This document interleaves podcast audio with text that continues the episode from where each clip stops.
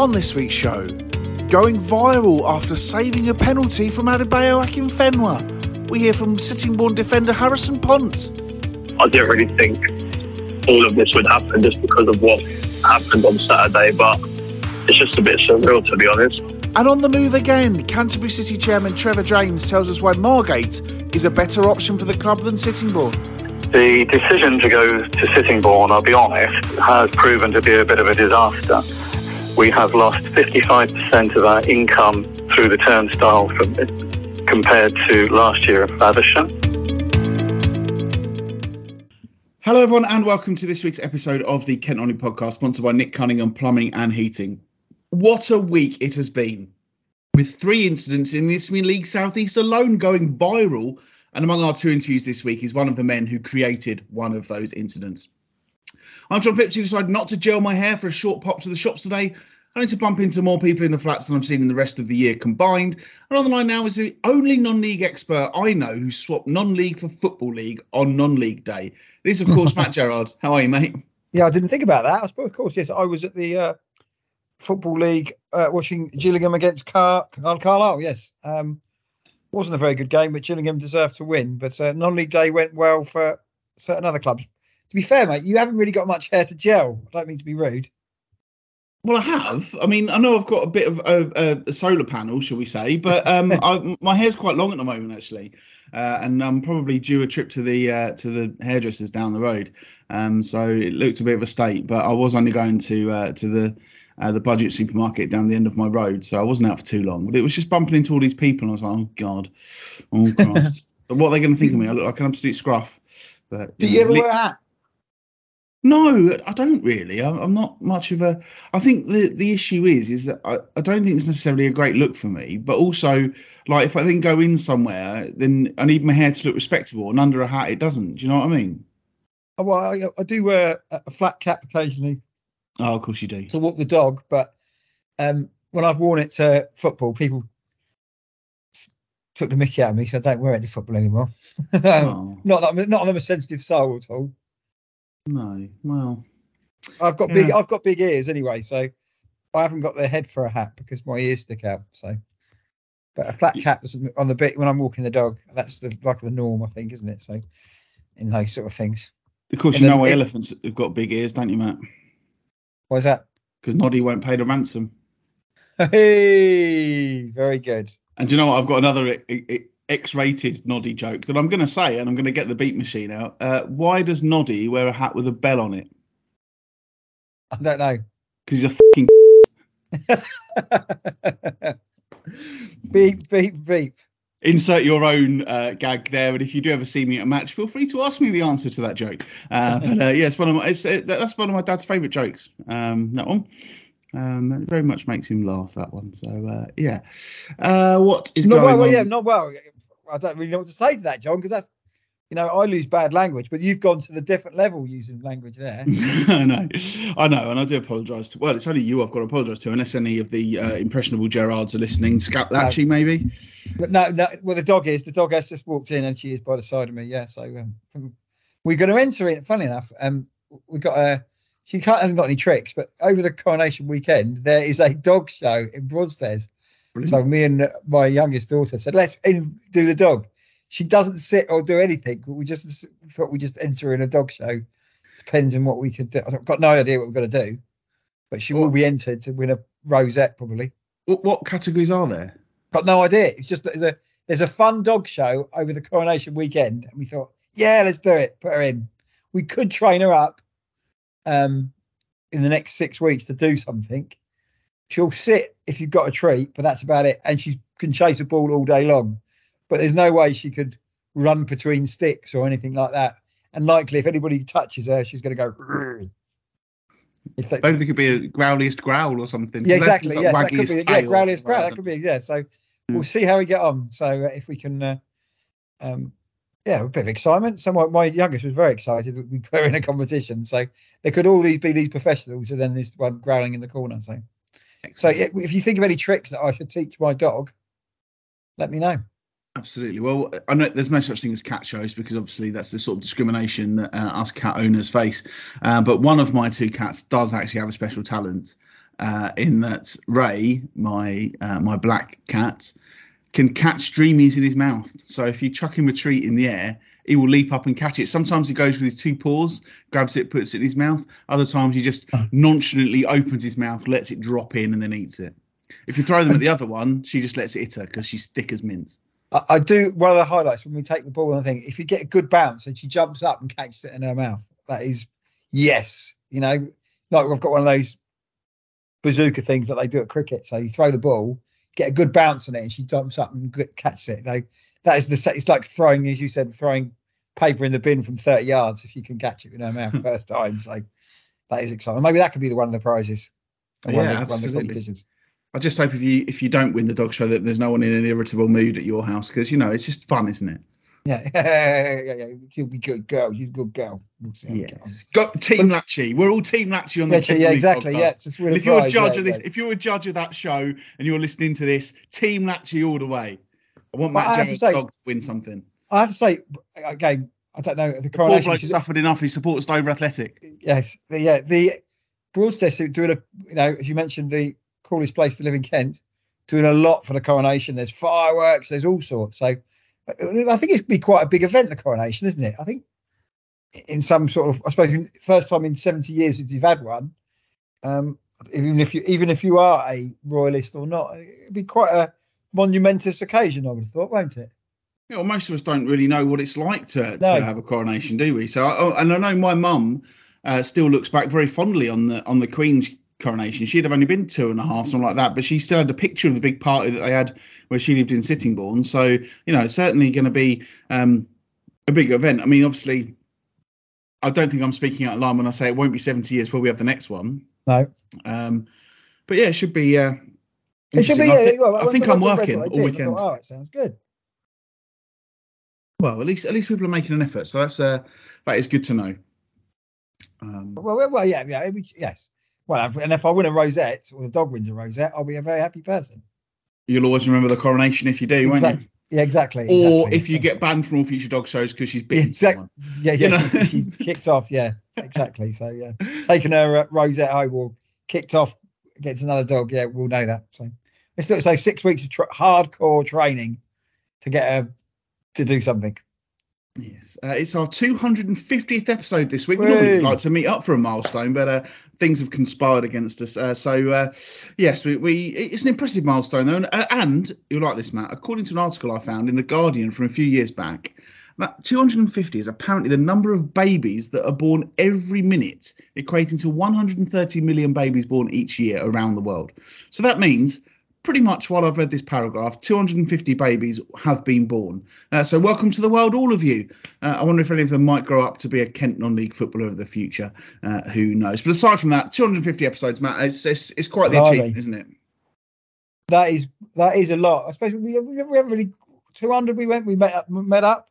100 was quite a big thing. 250. So yeah, that is what 250 appearances. Well, you've done every single one, haven't you? So I must be about 240. But yeah, that is quite impressive. I wonder what the average podcast, how many they get through. So probably if you'd have said to us we'd be still doing this 250, 249 episodes later, um, I will be impressed. Well, I mean, very impressive, John, and, and it's one of the most ex- exciting season ends of the season I think we have for for numerous of our clubs as well.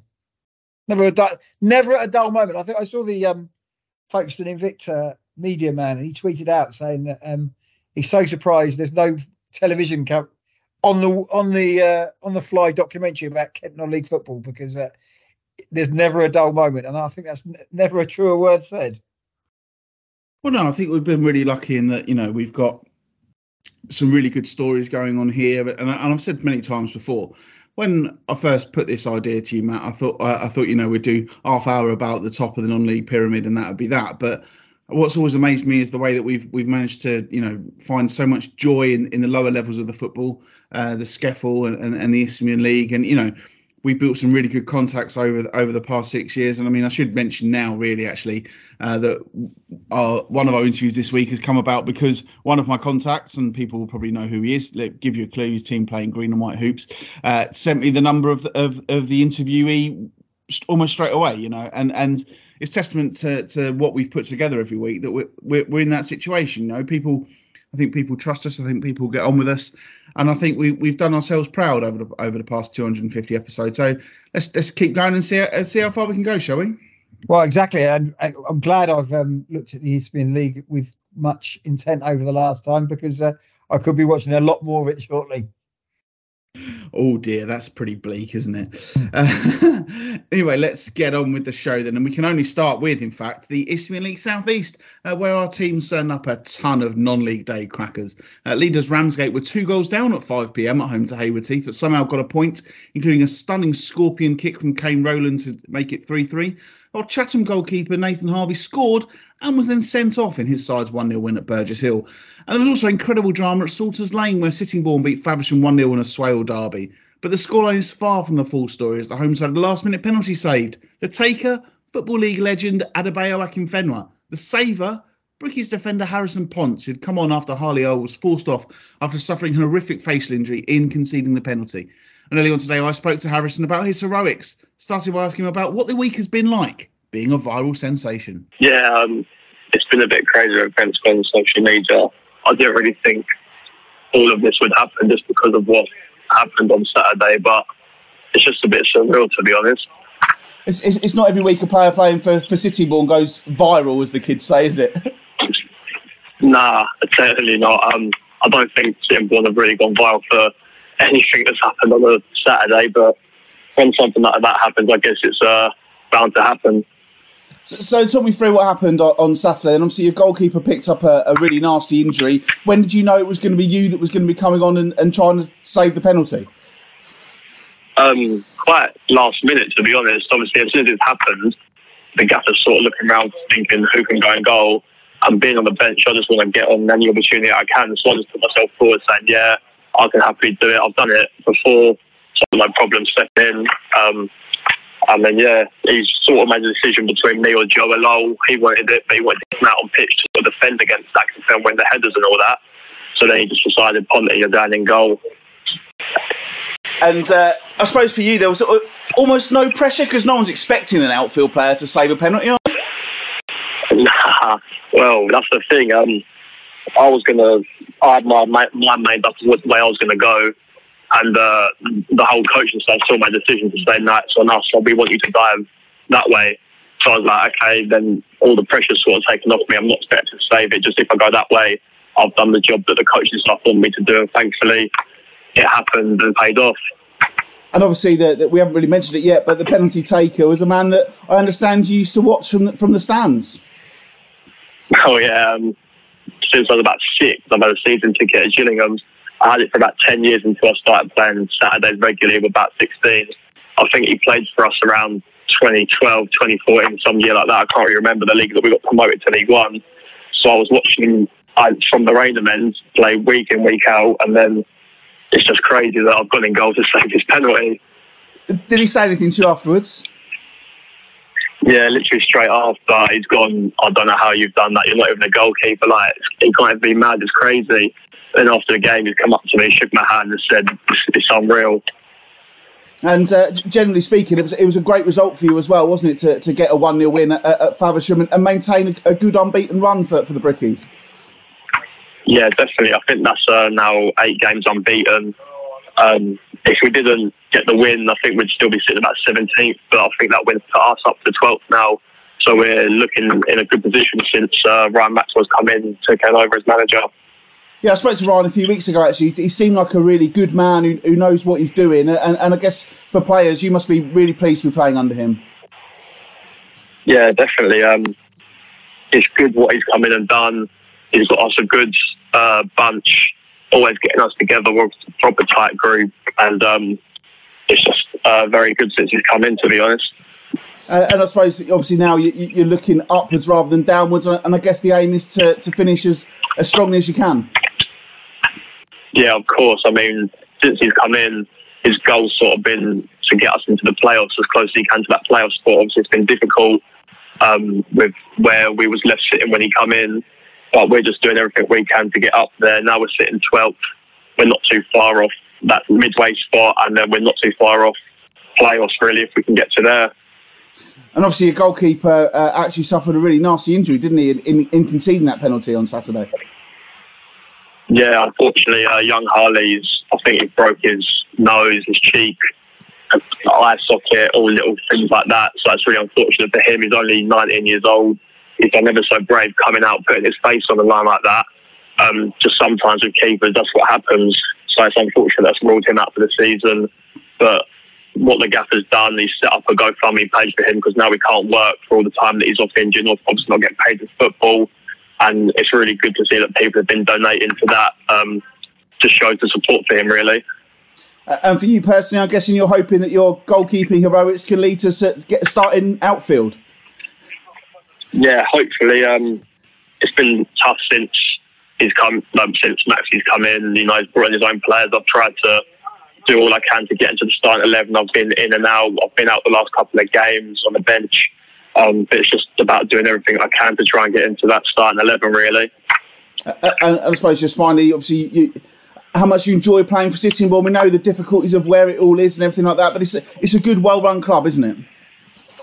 Yeah, it's brilliant. I mean, I've been there um, the whole of this season, and uh, I was there the whole of last season down Blackburn.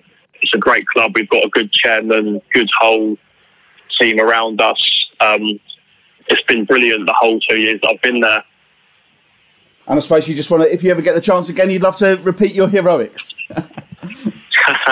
yeah, it wouldn't be too bad. I'm sure if anything ever happens in the future, I'll be happy to step up in goal, whether I'm on the bench or outfield, given what's happened. I've definitely got the confidence to get the gloves again, that's for sure. What a moment, Matt, that, that is for him and for Sittingbourne. Loads to unpack from that interview. I really, really enjoyed it. Re- spoke really well. But as he said, no pressure on him at all to save that penalty, was there? um, no, no, absolutely.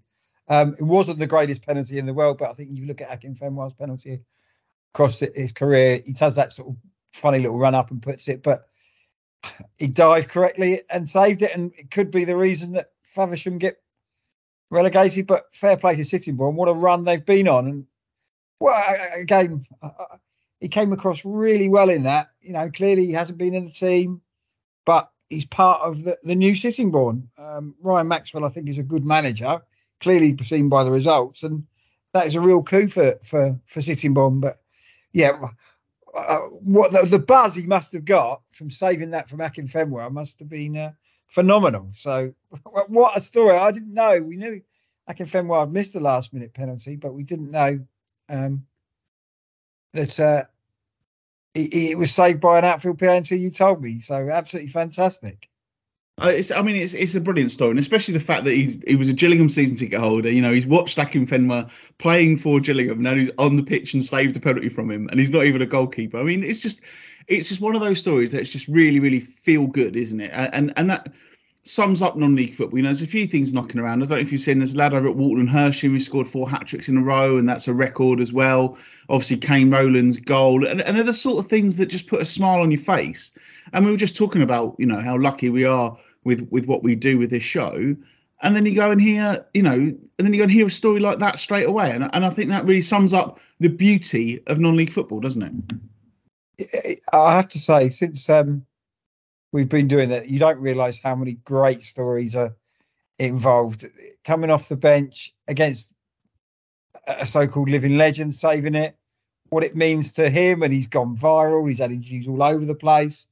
Yeah, uh, there's a lot of stories. A lot of people put a lot of hard work. We say in non-league football, and they don't get the publicity sometimes they deserve. So um, hope they he enjoys his moment in the sun. But hopefully, his next moment in the will he's back in the team and uh, scoring goals and uh, enjoying his football, which clearly he is. And I think there's a good insight of how Sittingbourne as a club have progressed over the last six to eight weeks. Yeah, it's interesting. You know, they're on a long unbeaten run. Obviously, we spoke to Ryan Maxwell a few weeks ago, and, and he was very impressive as well. And you know, hopefully that they're on the right track. I think you know they've got actually looking at their running, it's actually very friendly. I don't think they've got any of the top teams left to play. It's too late for them to to make any push towards the, the, the top five, but they will finish comfortably in mid-table, and then under Ryan Maxwell, I think they could be a force to be reckoned with next season. And we've said it before. Sittingbourne always had good starts the season on the previous spell when Nick Davis was there and had the ability. Just again, it's a bit of momentum. We saw with a bit like Sevenoaks last season, didn't we? Good end to the season, and they're having a good season now. Sittingbourne now got a chance to to do that. Just if they can again just get carry on that momentum till the end of the season, and then go again next season. I think he can attract good players. Maxwell, I think he's a good manager. Um, scoring goals has been a problem, but defensively they're not too bad. They've only conceded 30, scored 36, conceded 37. So there's a definite framework to work on there. And if he can attract players, which I think he will do, I think they should be in for a good season next year, so, which, which is good because at one stage we were concerned that the bottom three in this division could all be Kent clubs.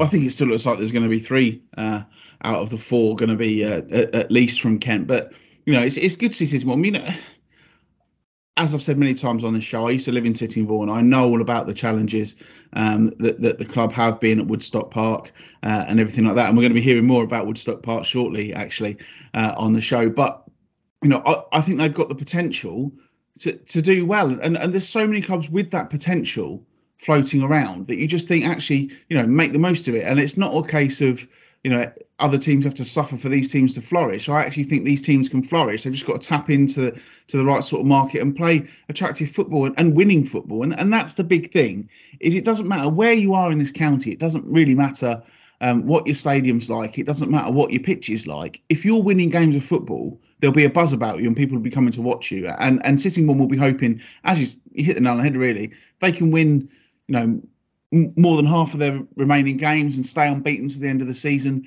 Then they'll be raring to go next season, and, and making a good start is, is, is a massive thing, isn't it? Yeah, I, I think they yeah, I think as I said, they got a coup getting Ryan Maxwell. Um, you know, people like Joe Law, he said he'd only play for him. If he left Maidstone, he'd only play for Ryan Maxwell. So I think uh, he's the kind of um, manager that can attract players. Um, and if you're a player looking in and you don't know him, you think, oh, I might go there. Look what he's what he's done in that spell. So I think it, only going in the right direction. They just got to keep the momentum up because we've seen it before. They go on a good run and then they slip back to old sort of ways of not being at the right end of the table. So big challenge for them there, but you know, it carries on his work. work. Other clubs may look at Ryan Maxwell because I say he has managed in the Conference South and successfully in that division. So a real coup for Sittingbourne. Aside from all that drama, the best result of the day was probably Sheppey United uh, as they thrashed Beckenham 5 1, while Sevenoaks playoff bid also suffered a hit as they were beaten 1 0 at home by Hythe. Uh, delight as well for Corinthian, who won for just the fifth time this season in the league as they came from behind to beat Chichester. Uh, defeats though for Cray Valley at Whitehawk and VCD at Littlehampton, and Ashford were held 2 2 at East Grinstead. I've just got a feeling, that Ashford aren't going to make the playoffs. I, I don't know what, what your thoughts on it are at the moment. I've just got an inkling that they're not going to make it. I'm trying looking at the league table. How many playoff spots do you think are left? To is it between four sides for the bottom spot? Do you think Beckenham have got enough? They're three points clear. The goal difference isn't great.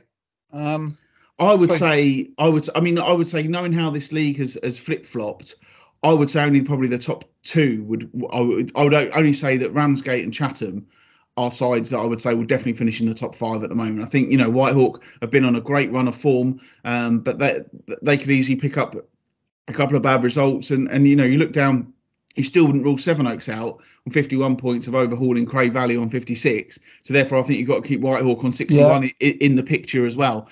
Um, I think it's it's it's fascinating to see where it's all going all going to play out. Um, you know, I mean, Whitehawk could even win the league because if they, if they have got a game in hand, if they win well, that, well, you, and, and, you see Ramsgate got to play Chatham and Beckenham. So, um, yeah, Whitehawk must be thinking if we can win that game in hand. Um, I don't know when that game in hand actually is, but it was supposed to be Tuesday, but it was called off, so it off, might be yeah. next week. Yeah, so the Easter weekend we all know is going to be absolutely pivotal, but this weekend is going to be pivotal as well, I think, because these sides know right ahead of the the Easter weekend when you got two games very quickly, how we where are we going to be? So you can run through now, John, these fixtures this weekend, and I'll think where we're going to who's going to pick up some points. Okay, I will do that. That is one of my jobs on this show, so very good. On Saturday, Ashford at home to Lancing. Ashford win. Beckenham at home to Faversham. Draw. Here's one for you. What we were just saying, if Whitehawk win that game in hand, Matt, they'll be above Chatham. Well, not if they lose to Chatham on Saturday. It's Chatham Town against Whitehawk. Massive game. Absolute Chatham, fantastic at home, aren't they? Chatham know that, win that, so that'll give them Four to play. Six gives them a nice breathing space.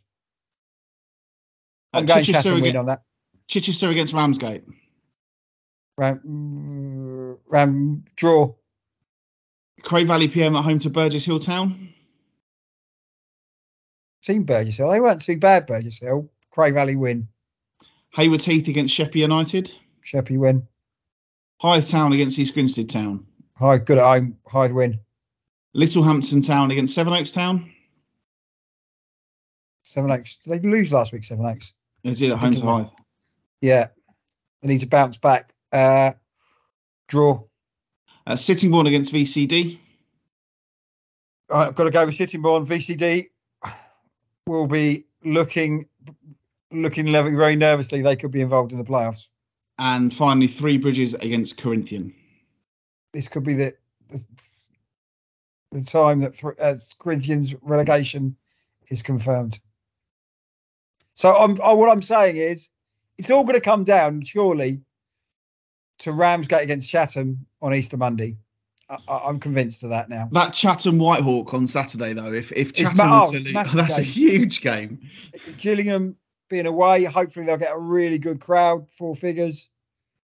If yeah, if, if, if- I don't know, you could really open this up if Whitehawk win and Ramsgate fail to win. It really opens it up. So I suppose Beckenham could get a result as well. Fantastic division. With eh, the best thing about this everybody has got to play everybody, and they've only got five games to go to the end of the season. So, um, yeah,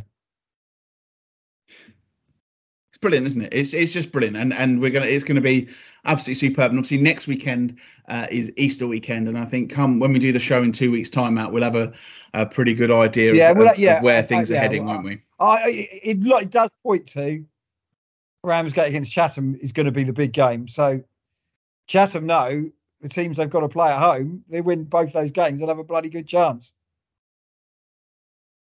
Yes. Uh, let's move up then, actually, to the National League, where Maidstone United have a new manager. George Elokobi is now the permanent manager uh, at the Gallagher Stadium. But it looks like his tenure is going to start with relegation because if they don't win uh, this weekend against Boreham Wood, they will be straight back into National League South just a year after their promotion. Do, do you, you were at Maidstone a few weeks ago. Did you think it's the right call to give Elokobi the job full time? On a results business, no. Um, from, from speaking to, I- I'm surprised that they've given it given him a contract to the end of the next season. Given him to the end of this season, yes.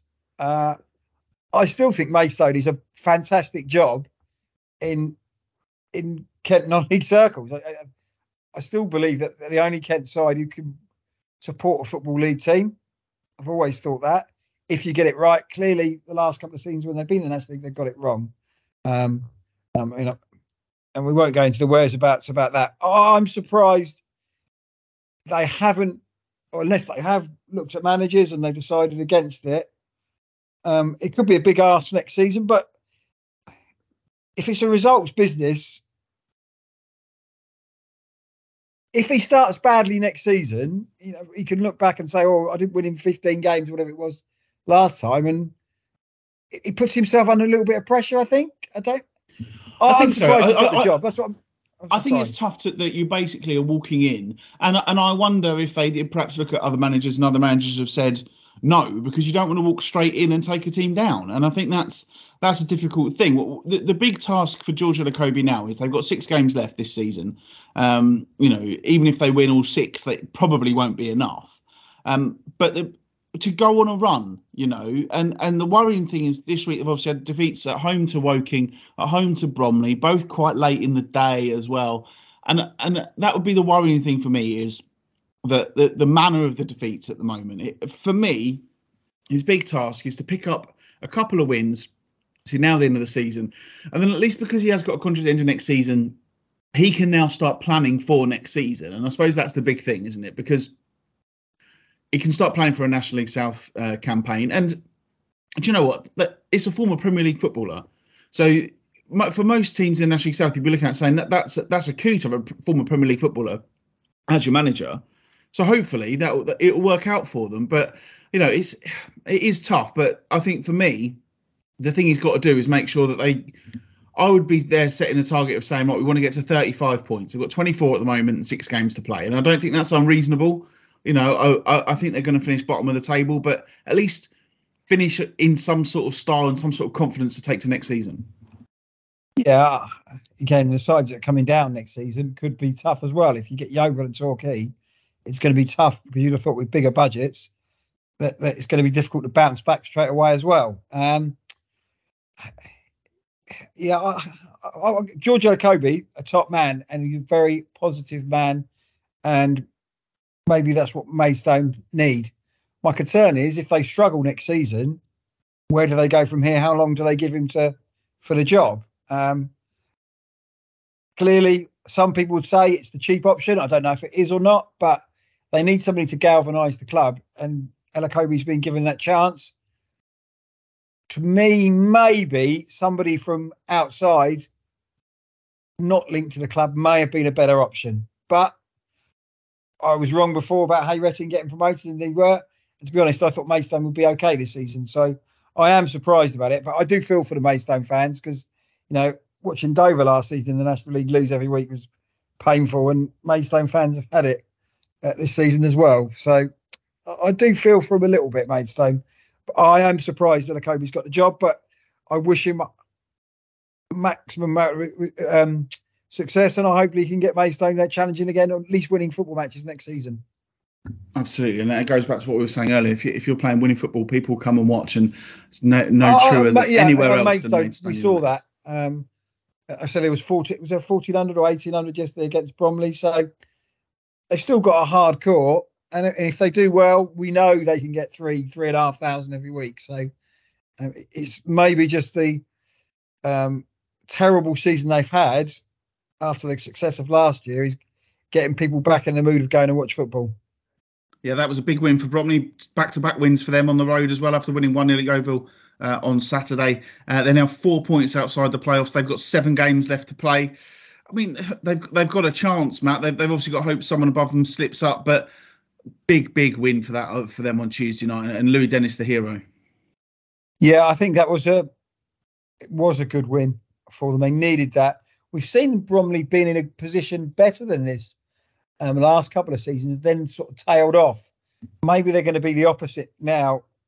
Looking at it, looking at their fixtures, they have again Easter will be absolutely massive for them because they've got to play Barnet and Boreham Wood as well. So some big long northern trips they've got to take after that. But they they'll always score goals, Bromley. They've always got the quality. Are they going to be the dark horse who comes late into the playoff push? Fingers crossed they are. Yeah, I mean, we were discussing uh, in the office the other day actually that the fact that Notts County and Wrexham are both going to get 100 points and only one of them is going to go up, which it, automatically, which is insane. Um, but you know, it, it's going to be amazing to see how that pans out. Bromley at home to Solihull Moors uh, on Saturday, and as we said, Maidstone at home to Boreham Wood. Uh, if they draw that game, they might still have a chance unless Yeovil win at home to Southend. But uh, I think it's pretty safe to say that Maidstone, uh, their one-year stay in the National League, is coming to an end uh, into the National League South, uh, where Ebbsfleet United march on again, especially as Dartford were beaten at home uh, by Chelmsford City on Saturday. Ebbsfleet uh, now the, champagne's getting even colder, Matt. I would say that they're, they're, they're within touching distance now. I think another four points uh, is all they need to get over the line. Obviously, not bearing any any uh, Dartford slip ups.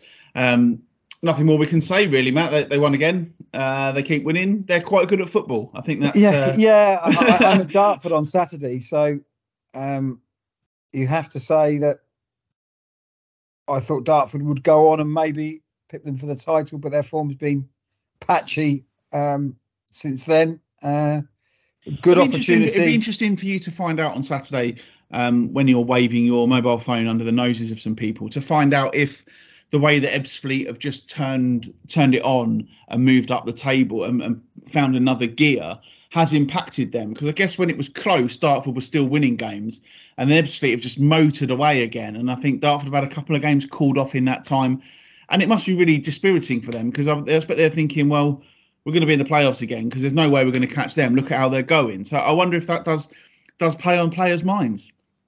Yeah, I suppose when I saw them against Cheshunt, seventh of January, they were think they were four points clear. how many games they won since then? One, two, three games out of about 12. So disappointing. Uh, again, they used a lot of players. They brought three players in on transfer deadline day as well, Dartford. I can't seem to get a settled side, but maybe I wonder how long they thought they. I think they'll be disappointed. You know, beating them twice over the Christmas period. At the moment, they're 21 points behind them. I know they've got two games in hand, but that's only still gives it 15 points. Do they think that Ebbsfleet are 15 points better than them? I don't really know. It shows how good Ebbsfleet have been this season. 94 goals. Fair play to them. Big game for Dartford against Dulwich. Dartford need to get get into form in um, ahead of the playoffs because I think the playoffs are going to be very competitive. They've got to finish in the top three, um, or to, to guarantee at least a home game, um, or at least having playing a home game in the second part of the playoffs. So um, from there, interesting times ahead. I wouldn't pick it. The sides, some diff- decent sides, I think, in this in the in the National League South. Have Dartford got enough? We'll find. I'll have, be interested to see how they perform at the weekend against Dulwich. Yes, and we all know about Dartford and their playoff history. Yes. uh, as we said, Dartford beating 2 1 at home by Chelmsford.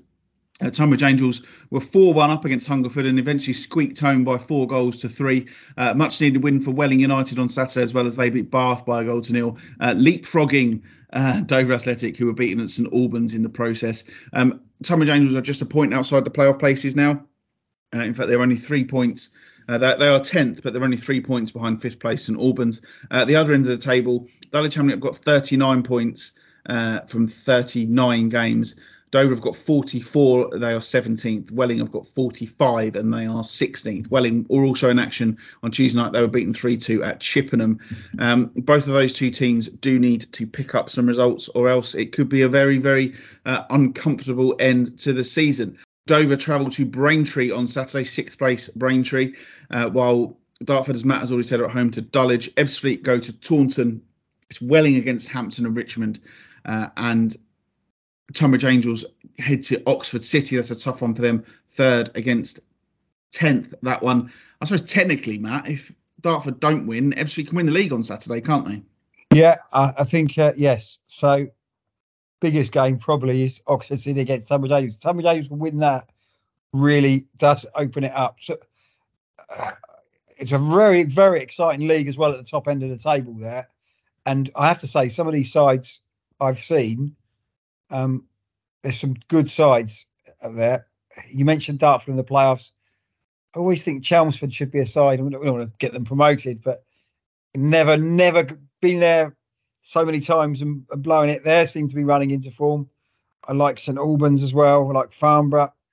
Yeah, big game this weekend for Tonbridge against Oxford. If they can pick up a point, three points there, does give them a chance. And I think Jay Saunders has done a fantastic uh, season for Tonbridge. Where, where they were this time last year, concerning about getting relegated, getting into the if they finish in the playoffs, fantastic achievement.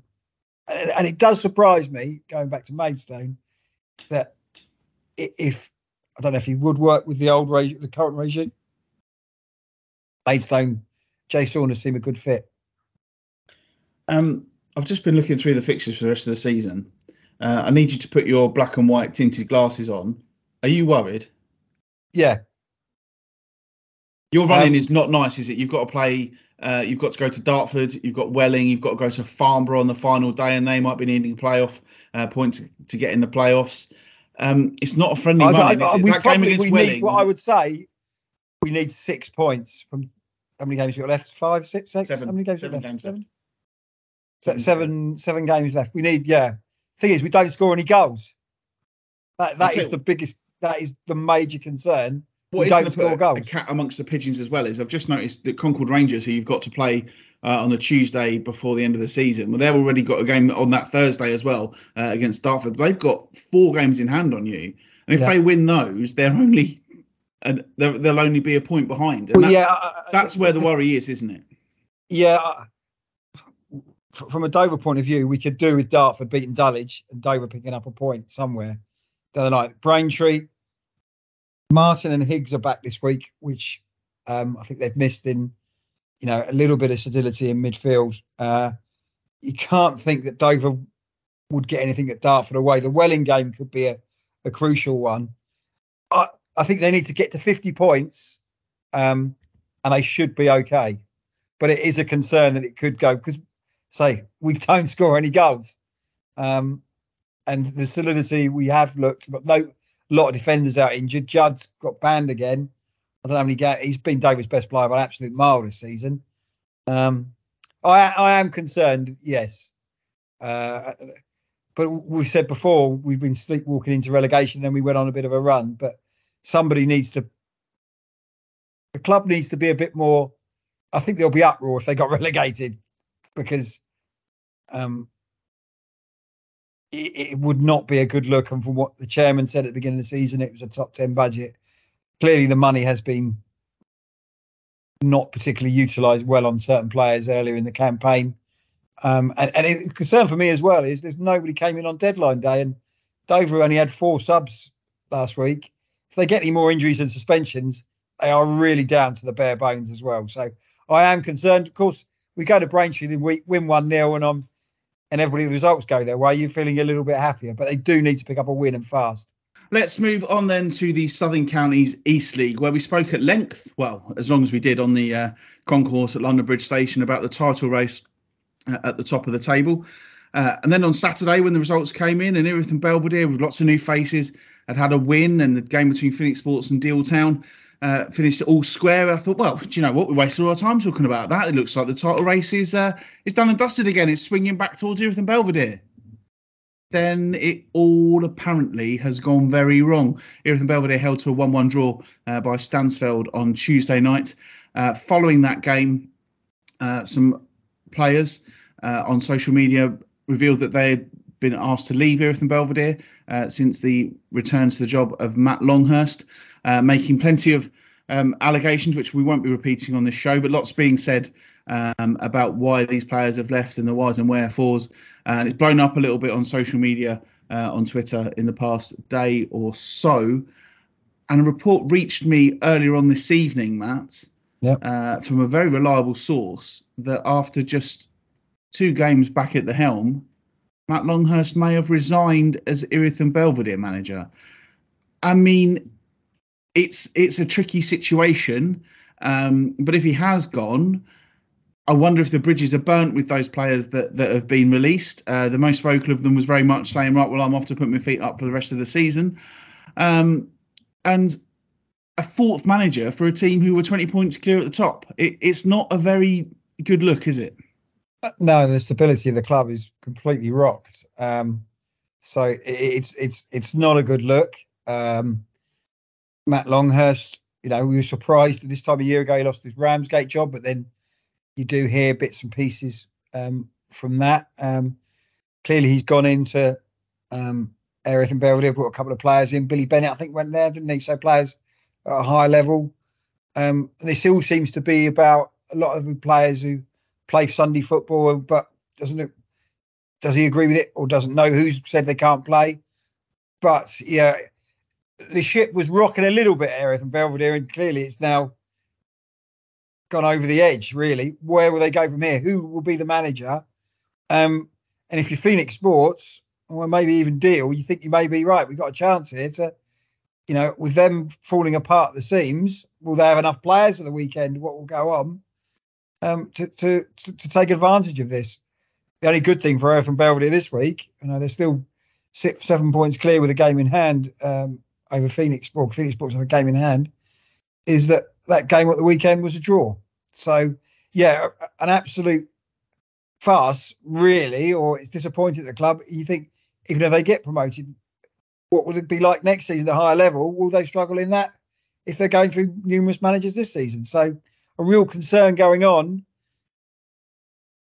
I'd love to know who Erith and Belvedere will be putting out at the weekend if Matt, if if your source is true that Matt Longhurst has gone.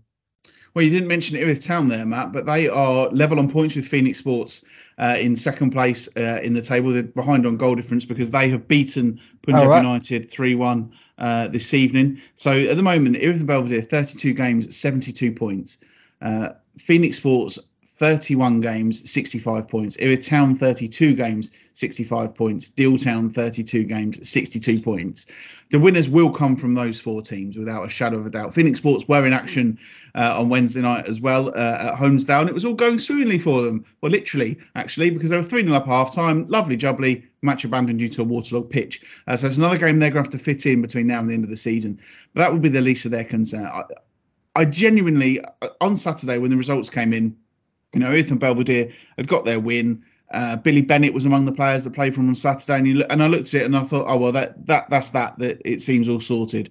Um, and then especially with the Phoenix deal game being a draw, you know, you just kind of looked at it and thought, well, you know, it, the, the, the blips obviously obviously done. It looks like it's all going to be sorted. But now I think it's really interesting, and and you know the the there's some really good people at Erith and Belvedere, um, and I'm sure that they're pulling their hair out as well at the moment with everything that's transpired this week, um, because it's not a, it, it's not it's not a good look, um, you know. And you say if they do get promoted next season, I'm sure that they've got the the backing uh, to go and, and have a good go at it. But what they haven't got at the moment is a, is a stable manager uh, and a stable team, and, and we've seen with the likes of Chatham, Sheppey, Beckenham the key to doing well at the next level up is keeping the players that you've got and keeping them happy.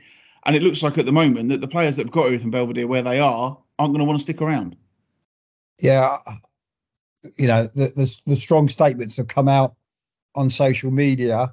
Uh, been critical of I don't know, been more critical of Matt Longhurst. Again, we haven't had Matt Longhurst's story, so we can't comment too much. Will the club go cap in hand to these players if he has gone and say, right, come back. I'm sure these players will think, right, we want to finish this off and show people that we are the best team in this division. Um, but they won't do if Matt Longhurst's out. Is this is an ongoing story here, John. Absolutely crazy story. Uh, there can't be many teams that could win the division and had four managers in a season. Not even in Serie A, they have crazy stuff like this. So, um, really interesting to see what happens in the next 24, 48 hours. It really is, and I say the, the source who told me that he'd gone is a, is a very good source. So uh, I, I, I, trust them. So we shall see uh, what pans out in the coming uh, days. Well, that was a very interesting conversation about Erith and Belvedere uh, and what's gone on. My source has since told me that uh, Matt Longhurst has been convinced to stay on uh, as Erith and Belvedere manager for for the foreseeable future. Uh, we shall see what happens. Obviously, no comment from the club uh, at this present time, uh, but still, just a, an interesting situation. Everything that's going on there. It's got to be having an effect, hasn't it? But we will see what happens. But as I say, uh, we were tipped off that, that there was a chance uh, of a change of manager again. Uh, it doesn't seem that that's going to be the case. But even so, it was a good chat, wasn't it? Back to us. I've actually got an interview from the SCEFL as well, Mike. I've been so busy talking about the top of it that we've completely mm. forgotten about the interview uh, from the very bottom of the table. Uh, Canterbury City uh, drew 1 1 with Glebe on Saturday. Uh, and the latest in their, uh, their well, as, as, you're about to hear, nomadic existence uh, over the past few years is going to take them down to Margate next season. Now, I did look this up on Google Maps, Matt. You'll be pleased to know. The distance from Canterbury to Hartsdown Park is ever so slightly closer than the distance from uh, Canterbury to Woodstock Park. Well, not by much, probably about 0.1 of a mile, but it is closer. So they are perhaps moving in the right direction. I don't know. Anyway, to find out the latest about their ground share and their hopes to finally, eventually, somehow get back into the city. Earlier on today, I spoke to the Canterbury City chairman, Trevor James. I'm certainly very pleased to be going to Hartsdown Park because we've been very welcomed by Denny and his uh, other club officials there. Uh, they've really been helpful to us, I must admit. That's not saying that Sittingbourne people haven't been doing the same, but um, there's a damn good reason for why trying to go to Margate rather than Sittingbourne, which I'll come to in a minute if you like. There is no suitable pitch in Canterbury. It's very limited on the amount of green space. And certainly, I think we may be punching above our weight really and caused our own problem because now that we've arrived into the SCEFL League and their standards of what they a club, um, there is nothing of that sort in Canterbury. The short, medium, and long term strategy, I think, from June of this year when I became a director of the club was short, but basically just survive this season, both financially and on the field. Just don't get relegated, which you might want to challenge me about later. The medium term was to try and get back into the Canterbury and District Council, part of which I've covered, in that perhaps we should, if we can't get into Canterbury because there isn't a proper uh, pitch available the standards of SCEFL, not even at the university, then the next best thing is to try and sit on the doorstep at Whitstable and Herne Bay. Unfortunately, those negotiations didn't quite come out the way that I would have personally loved them to have done. Um, we were very welcome by both places, but for different reasons, mainly footballing reasons, decided in the end that they couldn't uh, accommodate us. In Whitstable's case, excuse me the throat, in Whitstable's case, they want to encourage their reserve team to play on alternate Saturdays. And in Herne Bay, there's an arrangement with Kent Schools. So, having been thwarted in my medium plan, the long term plan, sorry, it couldn't come out to be yet because the long term plan is to hope for the uh, ground, the new ground that's going to be built perhaps in three to four years' time in Nackington area, Merton Park. We have to turn to somewhere else. Why Margate, you asked me? Margate's facilities are really special. And at the same time, and more importantly, we can actually get our spectators and supporters to Margate, which we can't do in Sittingbourne.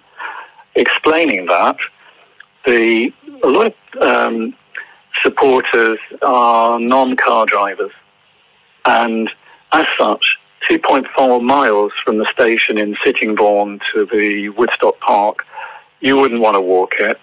Uh, there's no pavements for the last part and no lighting either in the rural area that it is. Whereas Margate, you can entertain yourself at a few pubs on the way to the ground. So Margate is a very good fit for, I believe, our spectators and supporters. And I'm very, very happy for that uh, arrangement to come around obviously, I think Sittingbourne struggle with getting getting their supporters up to the ground as well. So I, I can understand where that difficulties come from, and, and I suppose. Uh, the fact yeah. that you've struggled to get consistent support in at, at Woodstock Park has, has, possibly contributed to, to the travails oh, on the pitch as well this season. In, indeed, I mean the you shouldn't talk ill of the past, but the decision to go to Sittingbourne, I'll be honest, has proven to be a bit of a disaster. Um, Initially, we lost all of our players except one. So we had a churn of players and had to start again for this season. That doesn't bode well for any team uh, kicking off. Uh, secondly, we lost our supporters. I could share with you that we have lost 55% of our income through the turnstile from, compared to last year at Faversham. Um, and we've lost uh, opportunity to talk to local sponsors. I mean, I'll be honest. Would you would you in Canterbury want to support and sponsor a team that's in Sittingbourne, or put a billboard around the Sittingbourne pitch? All doable, of course it is, but it doesn't sit well, and therefore the commercial side of going to Sittingbourne, unfortunately, has proven a disaster. Nice people, well welcoming again but it just doesn't work on that basis. Then, hence, only one year there, but we have to move. You say you've been involved with the club since last year. What made you want to get involved? Because you know, there's well, everybody knows the difficulties from the outside of, of, of Canterbury City and this issue, which is the main one we're talking about: the fact that the club cannot be in the city. Oh, football is passion, isn't it? I've been supporting Canterbury City since the age of nine when I took myself off on a bus from Rough Common to go to the Kingsmead Stadium as it was then. I mean, this is where it becomes tribal and it, it's fun, it's passion. I moved away from uh, Canterbury when I got married and only came back more recently. And you support your local team. And in this basis, we're all a bit of a nutter, really, aren't we? It's it's a situation where you you how can I put it? A match day experience is one where most football people they pay an entry fee, they pick up a program, they have a drink or two in the bar, they eat some wonderfully unhealthy footy food, and they watch a game. And it's and it's not all about the Premiership. It's about honest endeavour, watching 22 lads go at each other, um, and try and get a result out of it. It's passion, and you get hooked into that. And in my case, it was um, trying to sponsor the club. We have, as every club does, sponsor a player. I started doing that and then became gradually more involved to the point when I learned that the directors, the outgoing directors, all wanted to uh, resign, the chairman, the treasurer, directors. It's a hard task running a club, as most people tell you. Uh, and I found myself forgetting to stand one step back when the bugle went, as they say, and found myself in charge. So there we have it. Have you found it as, as challenging as you were expecting or, or more challenging? well, I've found that I've made my wife a football widow by the amount of time that you spend on it, uh, which is just not a very good thing to do. Um, so yes, it has been challenging, and, and no, I don't always get every decision right, and sometimes circumstances are against you before you've started. The hardest thing is obviously, as everyone will tell you, is the commercial side, is getting money in to pay for what you're doing. And that goes right the way down to not just talking about the ground share arrangements and costs and the training facilities and things. It goes back to how much is left in the kitty to try and play, pay some players' expenses. It's a hard ask. Everyone I'm sure you've interviewed will, will give you that one. Why do we do it? I have no idea.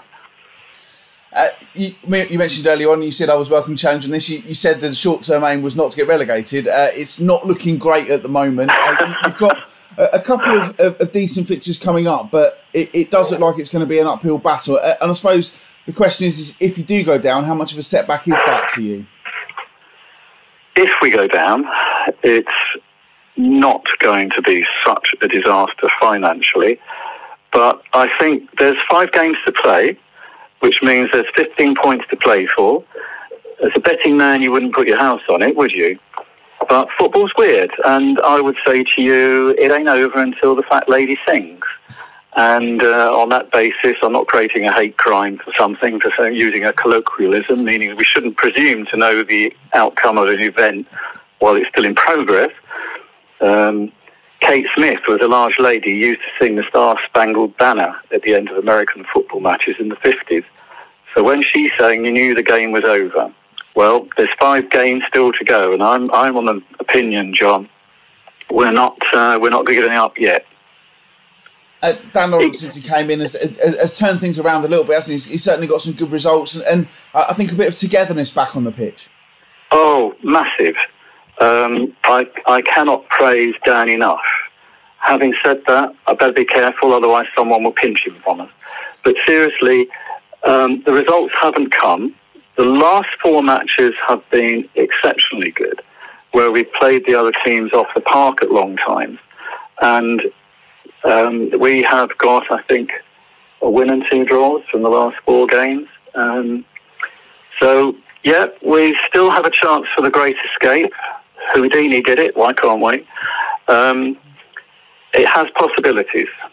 But if we have to beat um, Erith and Belvedere on the last game of the season 15 0, well, it's still mathematically possible. And, and, just finally, you mentioned earlier on about the hopes of getting back into Canterbury. That that is the ultimate aim, the long term aim, and you think that that's achievable in the next few years. I mean, I know obviously we've got elections coming up as well in, in May. That could have a bearing on everything as well, I suppose. But uh, uh, the, the, most important thing for, for Canterbury City and Canterbury as a whole, which is a place I, I know very well and I'm very fond of, is to get Canterbury City Football Club back in Canterbury, isn't it? Yes.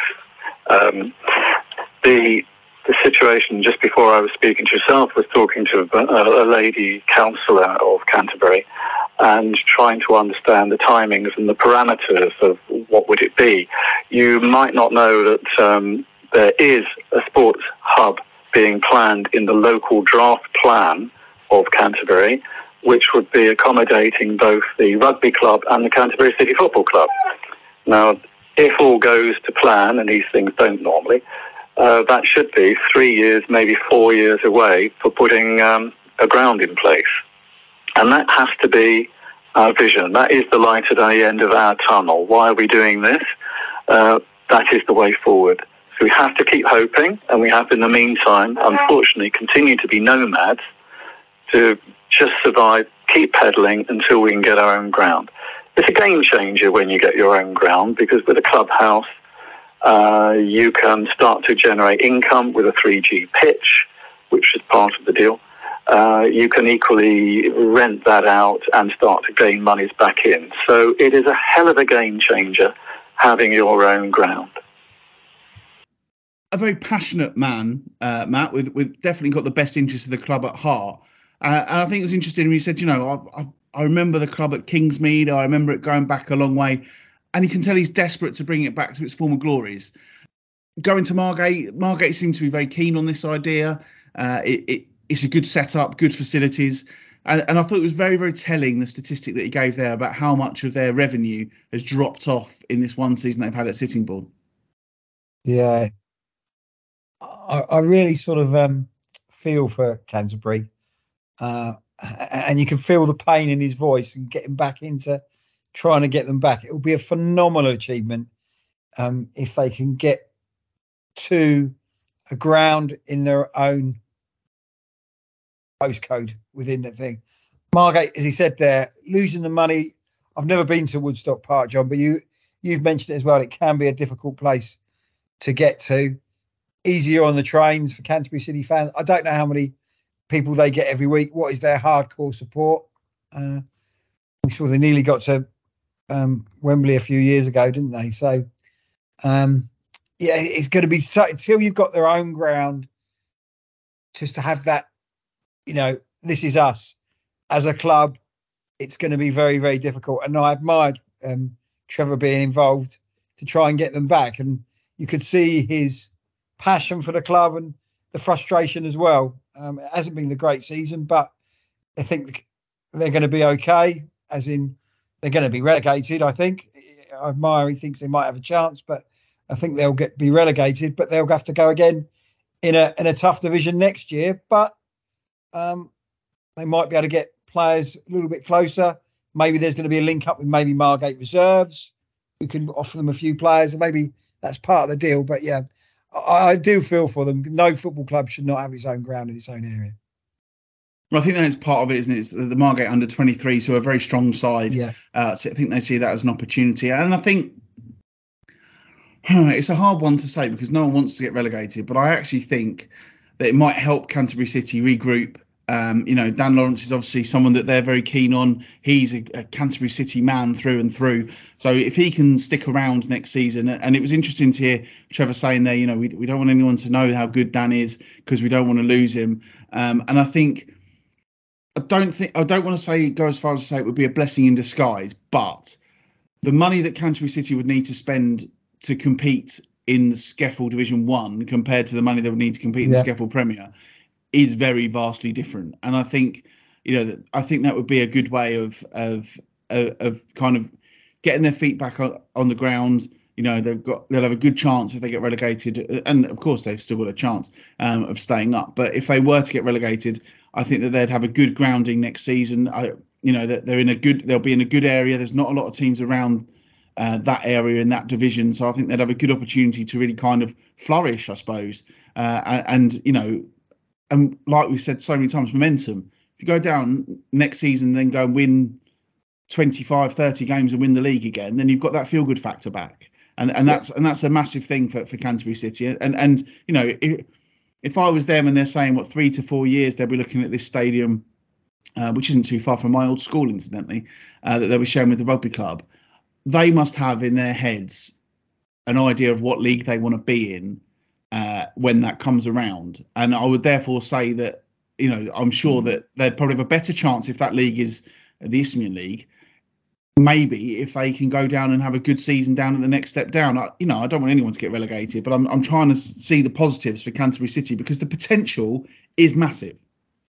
Yeah, I think always, you know, I've been to many games at the, the, the, the Kingsmead Stadium, whether it was the Greyhounds and things like that. Watching football, they used to get good crowds. They're in an excellent catchment area if they can get a successful team with good facilities. It, it must be so tough for something like as you mentioned their sponsors, etc. Getting the money in, they must be losing money over hand over fist at times. So a really tough challenge. But as he said, they're looking long term, long term. You may have a bit of pain going in that direction, but if you can, uh, we've been talking about them having a ground for how long? Probably 250 episodes, John, haven't we? Really, um, when it was closed and then it got turned down. So fingers crossed that they can go in the right direction because if you're, you know, like him, you know, if, if that was me, you know, growing up on the terraces at Dover and they had the problems there, it must break your heart being a Canterbury City fan as a younger thing and seeing where the team is because there's too many generations of football fans who probably don't even know there's a Canterbury City have a team. Yeah, and that's the thing, isn't it? And I, you know, it was really eye opening when you said how difficult it's been to get people Oh. to go to sitting Sittingbourne. I can understand it because you know it's difficult, and uh, I was reading on the Canterbury website when I was getting Trevor's details up about the directions to Woodstock Park, and it's like you can't follow your sat nav because it will send you the wrong way, which I do know, uh, which I do know very well. Um, you know, and, and I just think that that is a staggering amount, and and I, and I hope that they can um, they can it'd be fruitful for them at Margate. And, and you did mention actually earlier, Matt, He said inside their own postcode. Well, actually, Margate, as you well know, has a CT postcode. So Yeah. technically, uh, they are in it as opposed to uh, to ME. And, and I just hope that they can find a way of recouping some of that money that that, that they've obviously lost. And and as you say, generations of football fans don't know that Canterbury City are there. You know, there's lots of schools in Canterbury that I'm sure they'd love to take advantage of and start getting people to go and watch the games. But you can't do that all the time. They're not in Canterbury. And I hope that the, the seasons that they're playing, the more seasons they're playing further away from their base, isn't too damaging for them. yeah, uh, you'll never know until you come back to the to the area where you are, and from there, I don't know how many people live in Canterbury, but if, if you you know, as he said, they've got a successful hockey club, they've got a successful rugby club, and you know the cricket club's very thing. So there's definitely people who love their sport in the area, and if the football club can be successful, they can and back in their back in the proper CT postcode. There's no reason why they can't support you know, an Isthmian Premier League club like where they're going to be playing at Margate next year. Absolutely. Well, good luck to them. Let's have a look at the rest of the results in the SCEFL uh, over the past few days. There has been plenty of action, as you would imagine, because we are getting towards the business end. Well, we're in the business end of the bloody season now. As well as Canterbury's 1 1 draw with Glebe on Saturday. Uh, it was Deal 1, Phoenix Sports 1, as we've already mentioned. Erith Town 2 1 winners over Bearsted. Kennington beat Fisher by three goals to nil. Uh, Lordswood lost 2 0 at home to Tunbridge Wells. Punjab United 3 1 winners over K Sports. Hollands and Blair won 1 0 at Rusthall. Uh, Sutton Athletic 4 2 winners at Stansfeld. And Erith and Belvedere won 3 1 at Welling Town. While Whitstable were 2 0 winners over Holmesdale.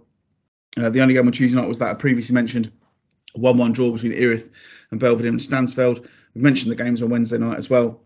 Uh, there were also on Tuesday night the Challenge Cup semi finals. We don't take a lot of notice of that competition until it gets to uh, the latter stages. But uh, 241 people were at Hollands and Blair on Tuesday night for their ga- their second leg against Kennington. Uh, 2 1 win for Hollands and Blair on the night, took the title penalties, and they won 5 4 on penalties.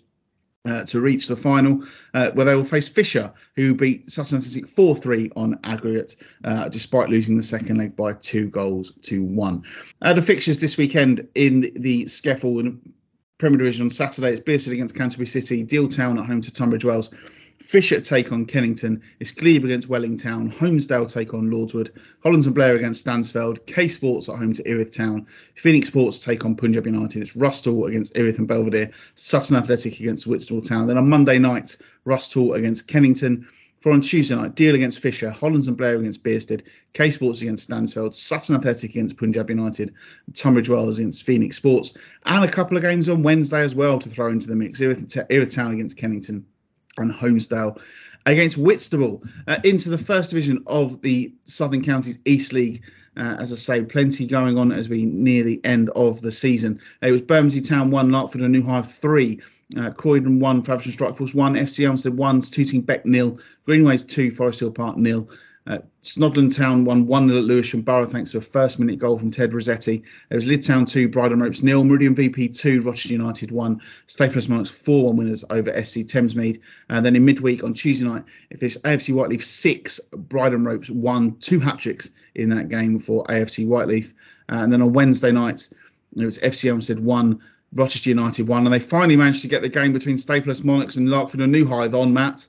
Larkfield and New Hythe probably won't be that thrilled that it managed to get on because they were beaten by a goal to nil, uh, which leaves Snodland Town sitting pretty at the top of the table, seven points clear uh, with a game in hand. There are only uh, 32 games in this league. So there's only five left for Snodland and four left uh, for Larkfield and New Hythe this season. It's, it's, getting close now to, for Snodland Town, and I'm sure in a couple of weeks, Matt, I think we'll be having Luke Walland on the show to discuss how they're preparing for the SCEFL Premier, don't you think? Yeah, I think that's a bit of a disappointing result for Larkfield and New Hythe this evening. Probably gives them Snodland the chance now to go ahead and finish it off with the remaining games to play.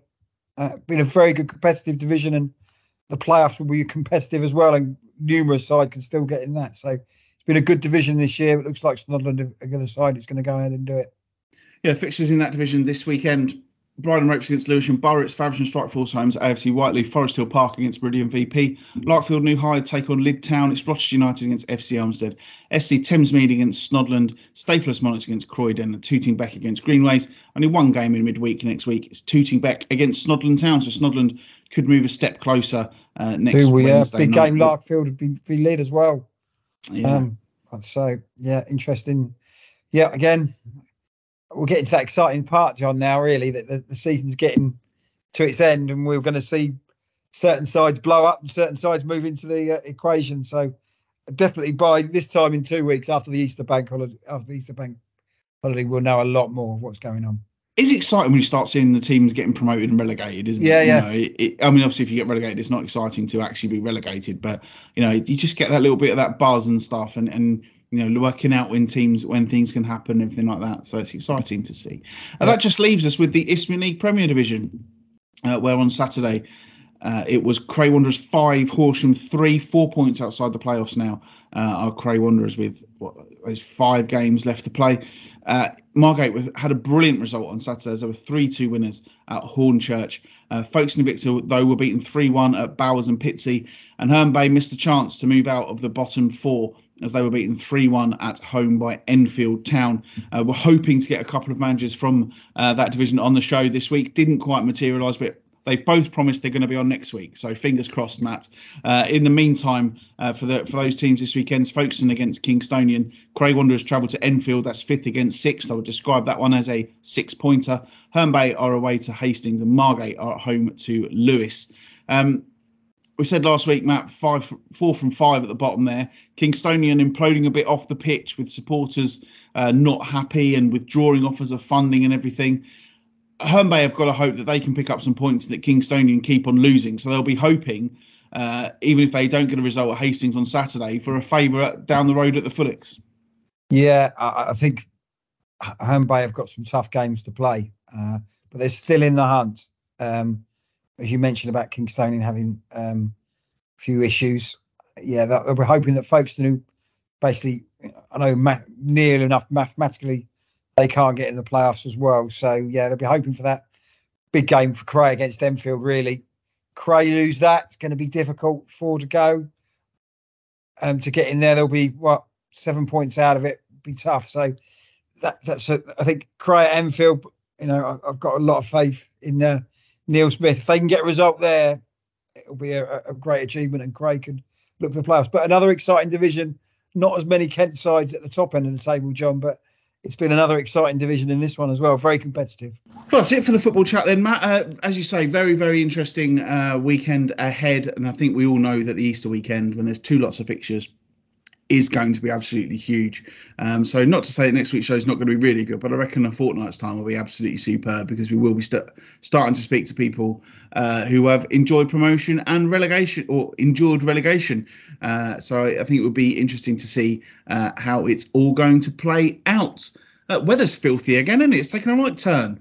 Yes, it's not. It's not. It's been cold as well. So. Uh, um, it's quite nice today though, but uh, yeah, the rain's pouring down a little bit. So um, yeah, hopefully it improve because I need to mow the lawn one more time because I've mowed it once, but you could do it going uh, from there because I do look, get, get, get out in the garden, John. You see, I like the garden in the summer. Well, as you know, I don't have a garden, so uh, and I, I, always said that uh, mowing the lawn was absolutely by a long way my least favourite household task, and I stand by that. Um, but you never know what's going to happen uh, going forward. There may be lawns in my life again.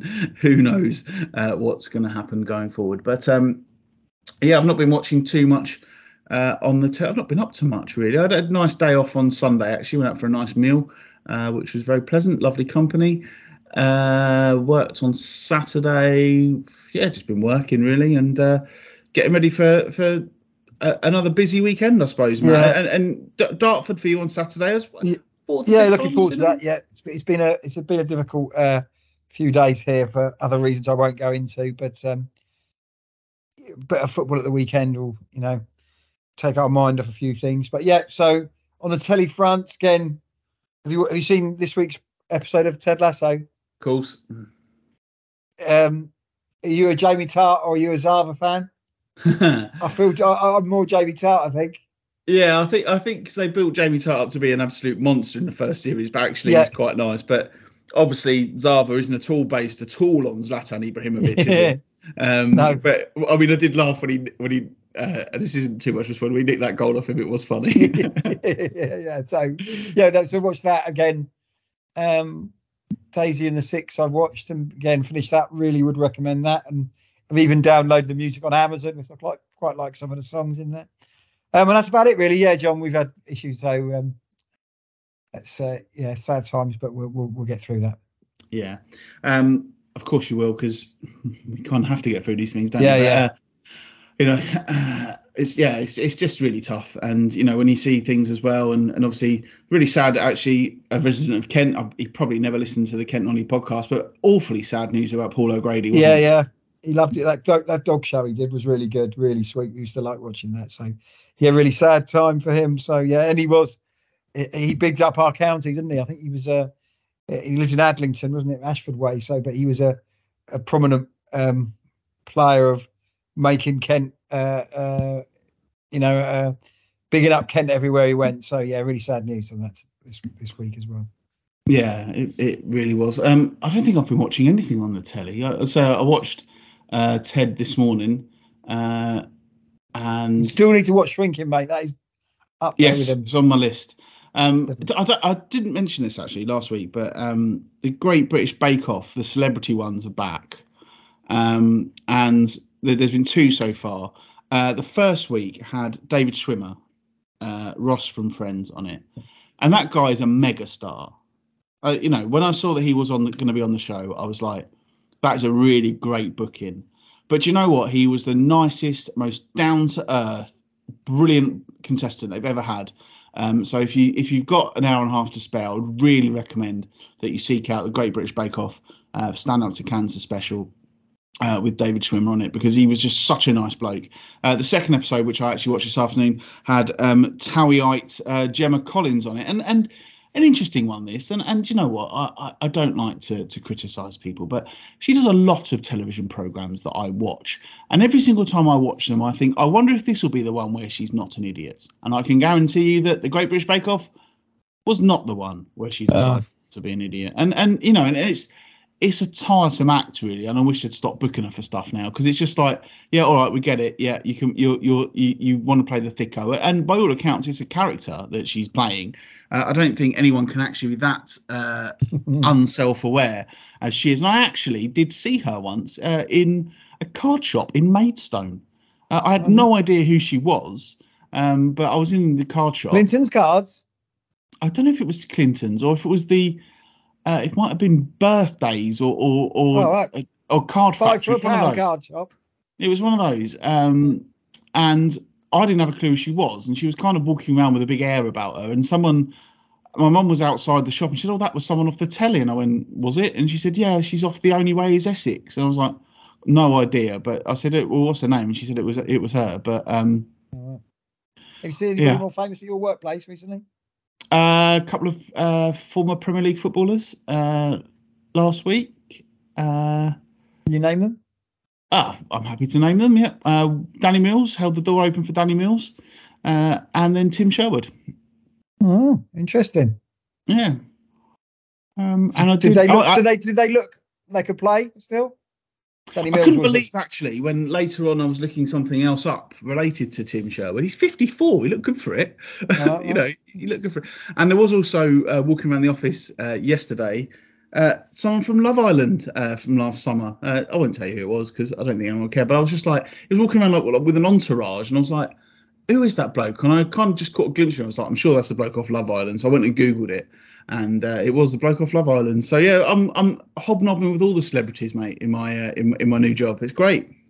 All right. So, would you ask any if would you ask any celebrity if you were allowed to for a selfie or an autograph if they could come in? Would would you allowed to do that? If it's like if Usain Bolt turned up, would you say, "Excuse me, Usain, can I have a picture"? Would you be Um, allowed I to do think that? people, well, people have done. When Tyson Fury was in the office, I think a few people got pictures with him or near Yeah. him or close to him. Um, I don't know. Is there anybody you'd like to see? Wow, yeah, I'll have a picture thing with him. With them, Do you know what? If uh, Matt Gerard from the Kent Only podcast turned up at the office, I'd have a picture with him. yeah. Boom. Well, I wouldn't say boom. Yeah, No. I wouldn't come with an entourage though. I might come do. with a rosette if the dog had one Yeah, well, yeah. into my chest.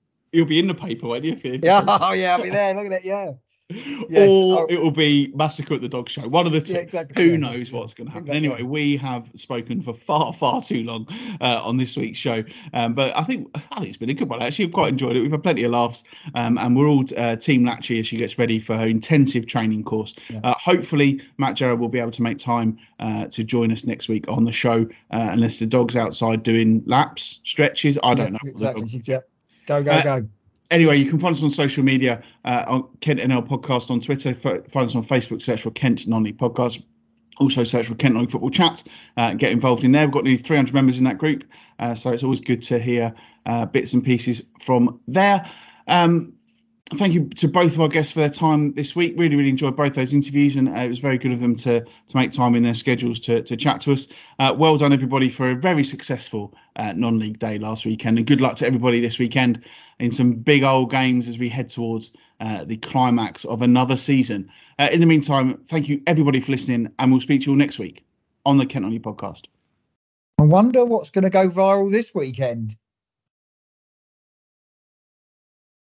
Dover reporters dog maims six.